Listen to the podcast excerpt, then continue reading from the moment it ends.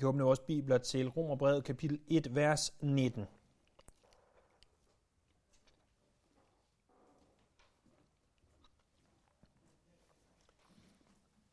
Vi har igennem forskellige søndage bevæget os igennem Romerbrevets første kapitel. Og vi afsluttede for i gang indledningen til det her brev. Indledningen, som handler om, hvordan Paulus han gerne vil til Rom, men han har ikke været der, og det er endnu ikke muligt for ham at komme dertil. Vi har også set på, hvordan at bogens tema gives os i vers 16 og 17. Temaet er Guds evangelium. Det evangelium, som Gud han har givet fra før tiderne begyndte. Sidste gang talte vi over vers 18, og det er øh, begyndelsen på brevets egentlige sådan første sektion. En sektion, der handler om, at vi retfærdiggøres af noget gennem tro.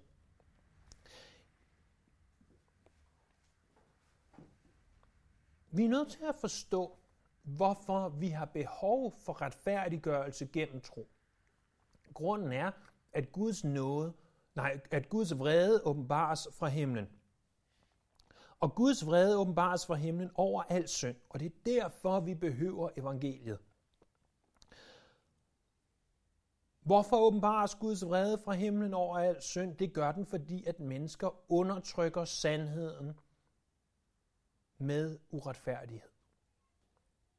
Hvad er det for en sandhed, de undertrykker?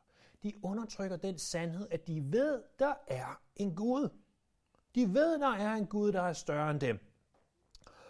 Og i de vers, som vi skal se på i dag, som er vers 19-23 af Romerbreds første kapitel, der gøres det klart, hvordan vi kan se, at der er en Gud. Hvordan kan alle mennesker vide, at der er en Gud? Det er i hvert fald det, Bibelen gør os klart. Og vi skal se på to relativt enkle, men vigtige sandheder. For det første, at Gud kan kendes af alle, og for det andet, at ikke alle ønsker at kende ham. Så lad os se i Romerbrevet kapitel 1, vers 19, i det vi i dag begynder at læse fra vers 18. For Guds vrede åbenbares fra himlen over al ugudelighed og uretfærdighed hos mennesker, der undertrykker sandheden med uretfærdighed. Det, man kan vide om Gud, ligger nemlig åbent for dem. Gud har jo åbenbaret det for dem. For hans usynlige væsen, både hans evige kraft og hans guddommelighed, har kunnet ses siden verdens skabelse og kendes på hans gerninger. De har altså ingen undskyldning, for de kendte Gud, og alligevel ærede og takkede de ham ikke som Gud.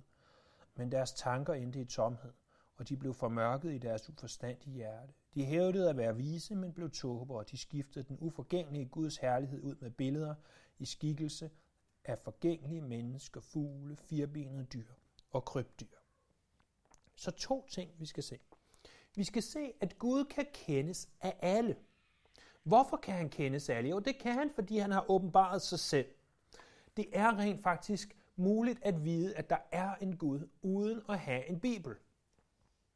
Øh, og uden at vide, hvad der står i en Bibel. Og det kan vi, fordi at Gud han har åbenbaret sig selv. Havde han ikke åbenbaret sig selv, så havde det ikke været muligt. Men han har åbenbaret sig selv. Han har gjort det klart, at han eksisterer, og derfor kan vi vide, at der er en Gud. Han åbenbarer sig selv igennem sine gerninger. Det, man kan vide om Gud, ligger åben for dem, for han har åbenbaret det for dem. Hvorfor? Fordi hans usynlige væsen, står der, både hans evige kraft og hans guddommelighed, og kunne se siden verdens skabelse. Det er hans usynlige væsen, som åbenbares. Det er det, at han har en evig kraft, og han har en guddommelighed. Med andre ord. Alle mennesker ved, eller har i hvert fald muligheden for at vide, at der er en usynlig Gud, som er stærkere end os, og den her usynlige Gud er guddommelig. Det er det, der står. Der står også, at de kan kende hans evige kraft. Det er hans almagt. Det er noget, som selv dem, som man kan betegne som hedninger, de kender til, fordi at selv den stærkeste ateist, når han bliver presset nok, når hun bliver trykket nok, så ser vi, at, at selv der, så råber de ud til noget guddommeligt. Fordi i det guddommelige ligger noget, som er stærkere end os. Og når vi er presset nok, så ved vi godt, at vi behøver noget, som er stærkere end os. Samtidig ved vi også, at vi behøver noget, der er stærkere end os. Ikke bare noget guddommeligt, men noget eller en, som har styrke. Og det er det, hvor vi normalt taler om en guddom. Noget, der er guddommeligt. En, der er over os. En, der bør tilbedes. Der står, at det ligger nemlig åben for dem. Gud har åbenbaret det for hans usynlige væsen. Det er, at man ikke kan se ham, men han er. Og hans evige kraft og hans guddommelighed har kunnet ses. Og hvor længe har det kunnet ses? Siden verdens skabelse. Ikke fra den gang Moses gik på jorden. Ikke fra den gang Noah gik på jorden. Ikke engang fra den gang Adam gik på jorden. Men fra før Adam gik på jorden, har det her kunnet ses. Det at kunne ses, at der er en Gud, og at den Gud er usynlig, og at han er større og stærkere end os. Det at kunne ses helt tilbage fra den gang. Hvordan spørger du? Det at kunne ses siden verdens skabelse og kendes på hans gerninger. Nogle gange se i Jobs bog, kapitel 38. I Job kapitel 38, der er beretningen om Job ved at være til ende. Og folk i bogen har talt. Men nu er det Guds tur til at tale. Og Job kapitel 38, vers 1 står der, Da talte Herren til Job inde fra stormen. Hvem er det, der med uforstandige ord formørker det, jeg har bestemt? Spænd bæltet om lænden som en mand og giv mig svar, når jeg spørger. Og så siger Gud, hvor var du, da jeg grundlagde jorden? Fortæl det, hvis du har forstand til det. Og så vers 5. Hvem bestemte dens mål? Det ved du vel. Hvem spændte målestoren ud over den? Hvor blev dens fodstykker sat ned, og hvem lagde dens hjørnesten? Mens alle morgenstjerner jublede, og alle Guds sønner råbte af fryd, hvem spændte havet inde bag porte, da det brød ud af moderlivet? Dengang jeg gav det skyladets til klædning, og de mørke skyer til svøb. Da jeg afstak en grænse for det og indsatte port og slå og sagde, hertil må du komme og ikke længere. Her stanser dine stolte bølger. Så i Job 38, der ser vi, at Herren stiller Job spørgsmålet. Hvor var du? Alt det her har jeg gjort. Alt det her kan jeg gøre. Jeg er på ingen måde langt fra biolog. Øh, men jeg har læst mig frem til, at sådan noget som vores øjne, de er så ganske sofistikerede, at selv det bedste kamera, som mennesker kan præstere, på ingen tilnærmelsesvis måde måler sig med det. Øh, hornhinden den er båret på den rigtige måde, så den korrekte mængde af lys kommer ind. Pupillen den forstørres eller formindskes afhængig af lysforholdene. Linsen fokuserer, så lyset øh, på nethinden forvandles og sender nerveimpulser til hjernen, og så er der muskler, der styrer øjet, så det kører i den perfekte retning. Og vel at mærke, for de fleste af os, selvom vores øjne bliver sløvere, og musklerne bagved ikke holder til, hvad de gjorde engang, så holder vores øjne øh, faktisk hele livet for langt de fleste af os. Jeg tænker, at, at i min levetid alene har jeg måske opbrugt de første 3, 4, 5 kameraer, som enten er blevet så uddateret, fordi de ikke var gode nok, eller fordi de bare var gået i stykker. Men øjet, det består, til trods for, at jeg godt ved, at vores syn forværres. Så tænk på vores hænder. Det er det måske mest alsidige værktøj i verden.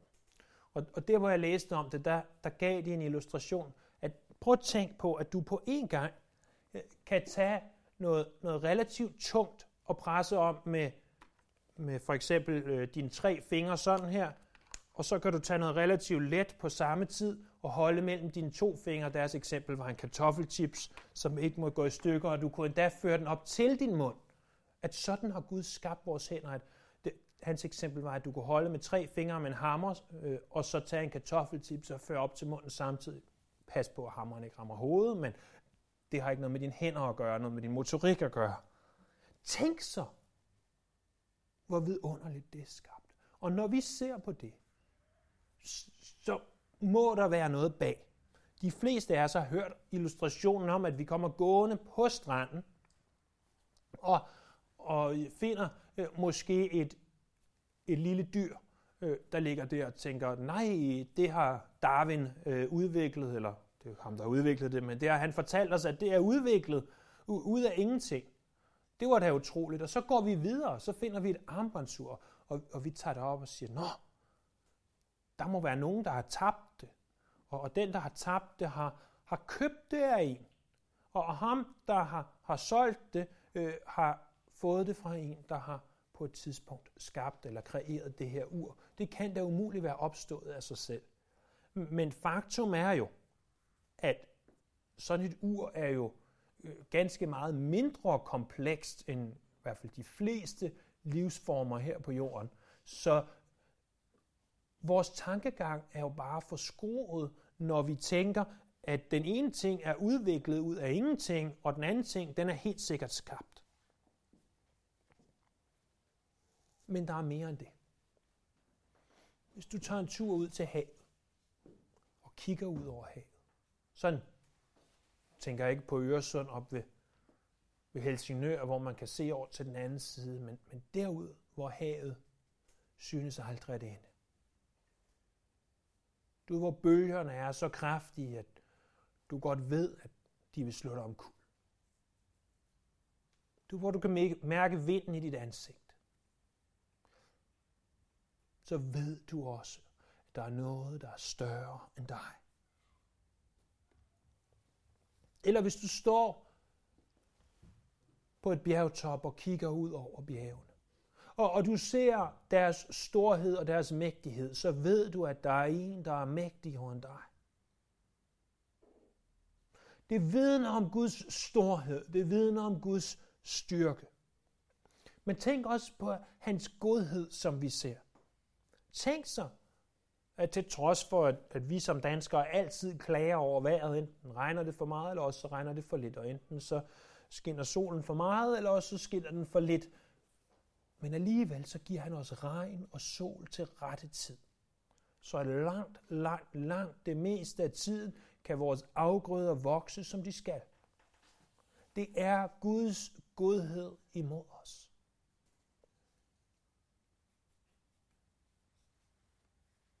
Det er også Guds godhed imod os, når vi ser en solopgang eller en solnedgang. Når du mærker forårets første solstråler imod din hud, eller ser blomsten skyde op gennem jorden. Det er Guds godhed imod os, og det vidner om, at der er en Gud. Hans gerninger vidner også om hans kærlighed. Tænk på den følelse, vi får, når vi ser et nyfødt barn. Eller når vi ser sneen daler ned. Eller måske bølgerne, der let skvulper imod dine fødder på en sommerdag. Alt det er Gud. Det er ikke tingene i sig selv, der er Gud, men det er Gud, der virker de ting. Således at du bliver mindet om, at der er en usynlig Gud, der er stærkere, og som er guddommelig, det vil sige, at han har guddommelig karaktertræk. Derfor, står der, så har vi ingen undskyldning. Det vi kan vide, det ligger åbent Hans kraft, hans guddommelighed har kunnet se siden verdens skabelse, vers 20, og kendes på hans gerninger. Der er derfor, der er altså ingen undskyldning. Vi skal ikke forveksle det her med naturreligion. Men uanset hvor vi bevæger os hen i verden, uanset om det er til en øh, stamme i Afrika, eller om det er til inuiterne i Grønland, eller om det er til de indfødte i junglen, så findes der i deres bevidsthed en bevidsthed om, at der må være en Gud. Jeg hørte om en kvinde, som ikke havde noget sprog og aldrig havde haft noget sprog. Øh, og så var der en, øh, en anden en, der lærte hende øh, simpelthen at tale ved, jeg tror det var ved tegnsprog, og, og kvinden var voksen. Og, og så begynder hun så at forklare hende om Gud, om Jesus, og om korset og så videre. Og den døvstumme kvinde siger så, jamen, jeg har altid vidst, der var en Gud. Jeg kendte bare ikke hans navn.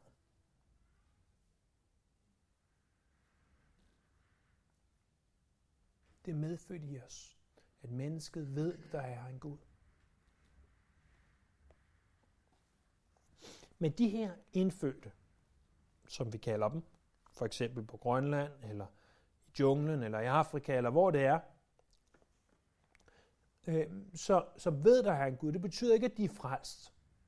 Det betyder ikke, at, at de har modtaget frelsen ved Jesus. Men det betyder, siger Bibelen, at der ikke er nogen undskyldning for dem. De ved, der er en Gud.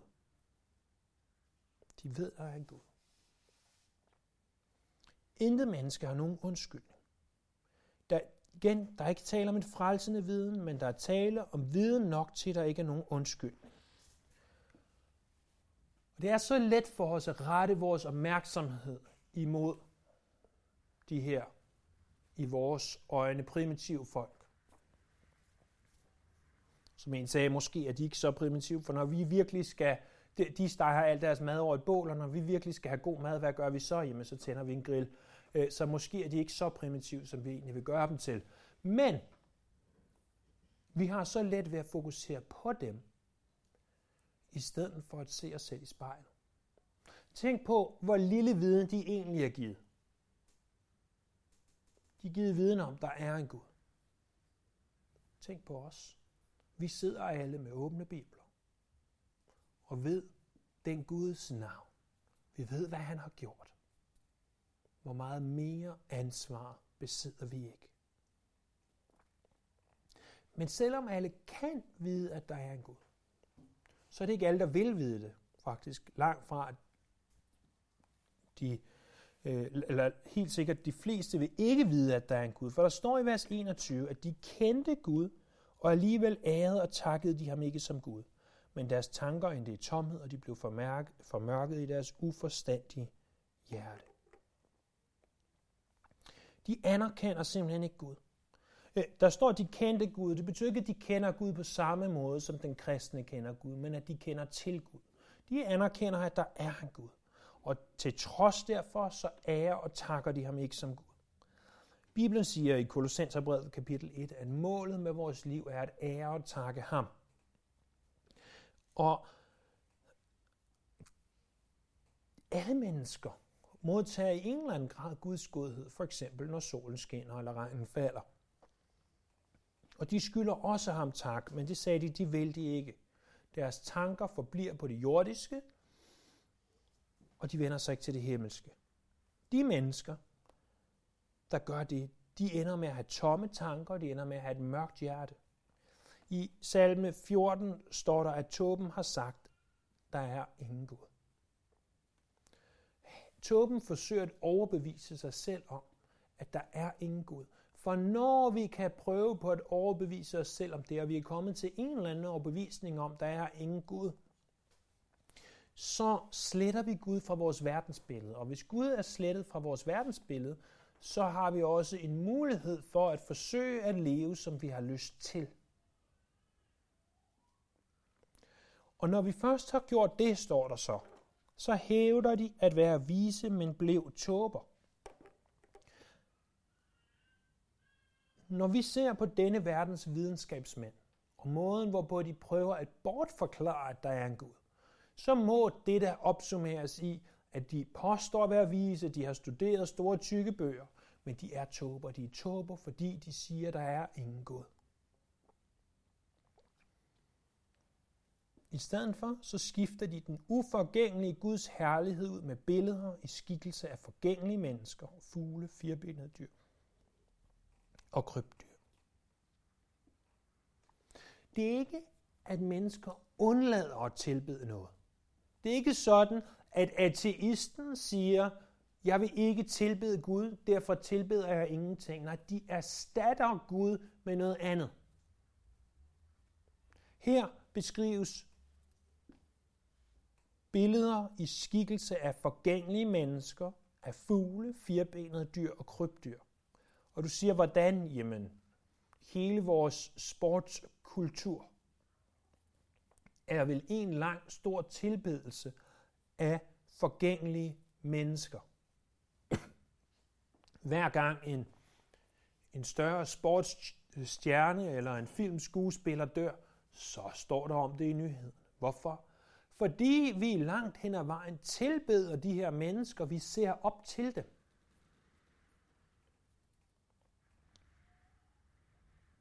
fugle og firbenede dyr og krybdyr. Og, og vi kunne tilføje beholdere af metal, som man kan sætte sig ind i, der har hjul på, der kan få os til at bevæge sig fra A til B. Eller bygninger gjort af mursten.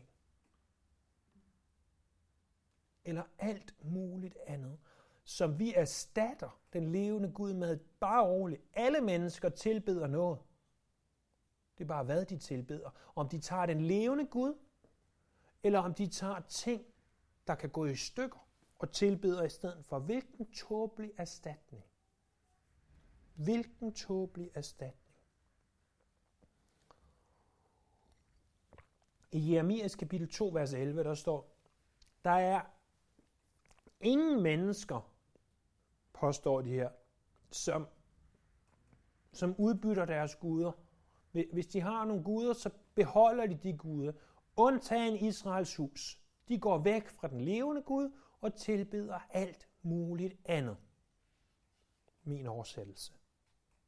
Men der findes der næppe noget mere tåbeligt, end at tage den evige Gud og erstatte tilbedelsen af ham med tilbedelsen af alt muligt tomt. Alt muligt forgængeligt, alt muligt, der forgår.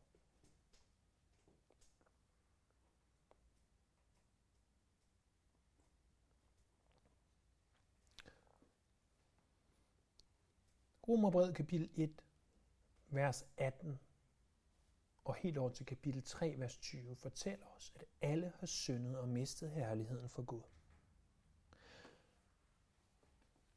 Men bare fordi det er det, vi ser, så er det jo vigtigt at understrege, at for os som kristne, der har det her også en ganske, ganske vigtig betydning. Og som vi sagde, tid, talte om tidligere, større viden giver også større ansvar Og igen, vi sidder her med åbne bibler, forhåbentlig åbne hjerter. Vi kan forstå, hvad der bliver sagt. Og hvilket ansvar vi bærer. Vi kender Gud. Ikke bare i en kendskab til, at der er en Gud, fordi vi ser, når vi kigger ud på hans skaberværk, at der er en Gud, men vi kender rent faktisk den levende Gud. Vi ved, hvem han er. Vi kender hans navn. Men spørgsmålet er, ære og takker vi ham også? Fordi husk, at alle gode og fuldkommende gaver, de kommer fra ham. En har udtrykt det sådan her, at vi som mennesker er lejere. Vi leger os ind her på jorden, og vores husleje, det er at takke og ære Gud. Husker vi, at Gud er almægtig, og han er alle steds nærværende, og han er altid hos os. Han er hos os også, når andre mennesker ikke ser. Stoler vi på, at han altid gør ret? Og hvis vi virkelig kender ham, husker vi så på, at han er almægtig, han er algod, og han gør alt godt til sit virkes formål, også selv når vi synes, det ikke er godt.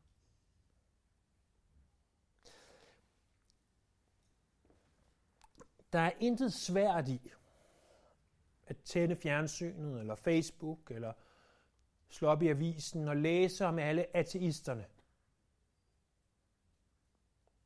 Alle de med Bibelens ord tåbelige mennesker, som erstatter Gud med alt muligt andet. Peg fingre af dem. Peg fingre af den ene, og peg fingre af den anden, og den tredje og den fjerde. Fordi vi tilhører jo Gud. Vi er jo Guds børn. Vi er jo løskøbt. Det er de ikke. De er ganske tåbelige. Det er nemt. De bekender sig som ateister.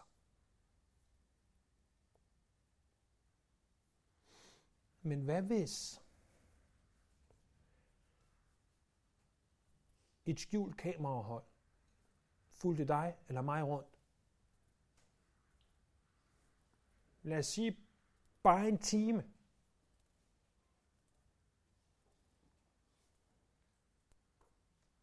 Vil vi så blive anset for praktiske ateister? Jeg tror ikke og håber ikke, at nogen af os vil sige, jeg tror ikke på, at der er en Gud. Men nogle gange, så lever vi måske, som om der ikke er en Gud. Det er det, en praktisk ateist er.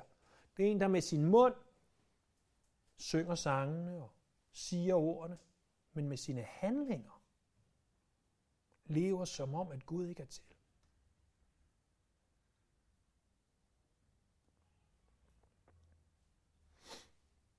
Det var faktisk lidt Jesu anklage mod farisæerne. I Matthæus kapitel 23, vers 1, jeg læser for jer, der talte Jesus til skarne og sine disciple og sagde, de skriftkloge farisæerne, de sidder på Moses stol. Med andre ord, de siger alt det rigtige. Alt det, de siger til jer, skal I derfor gøre og overholde. Men I skal ikke gøre, som de gør. For de gør ikke selv, hvad de siger. De binder tunge og uoverkommelige byrder sammen og lægger dem på menneskers skuldre, men selv vil de ikke røre dem med en finger. Kan det sige om os, at andre mennesker kun skal gøre det, vi siger, men ikke det, vi gør? Så er vi altså blevet til praktiske ateister. Så, så er vi som de mennesker, der fornægter Gud. Kan I se, det her afsnit er ikke et afsnit, der handler om at få os til at få en god, varm følelse indeni af, af velvære. Det her afsnit er et afsnit i Bibelen, der handler om at få os til at få en følelse indeni, at alle har syndet. Også dig og mig. Og vi har mistet herligheden for Gud. Og derfor behøver vi også alle Jesus Kristus og hans forsonende værk fra Golgatas kors. For os er der ingen undskyldning. Ved at du har siddet her i dag og hørt det her, har du ingen undskyldning. Du er nødt til at vide, at der er en Gud, men du ved også endda, at hans navn er Jesus Kristus. Der er den treenige Gud, og det er ham, som vi tilbeder. Der er ingen undskyldning. Vi ved mere end nok, og lad os ikke være praktiske ateister. Lad os bede. Himmelske far, skaber og Gud. Tak, at du har gjort det åbenlyst for alle mennesker, at du eksisterer. Og vi beder om, at vi må hjælpe til at gøre det kendt, hvad dit navn er. For der findes intet andet navn givet under himlen, hvorved mennesker kan blive frelst, end navnet Jesus. Vi tilbeder dig nu her, vi lover dig, at vi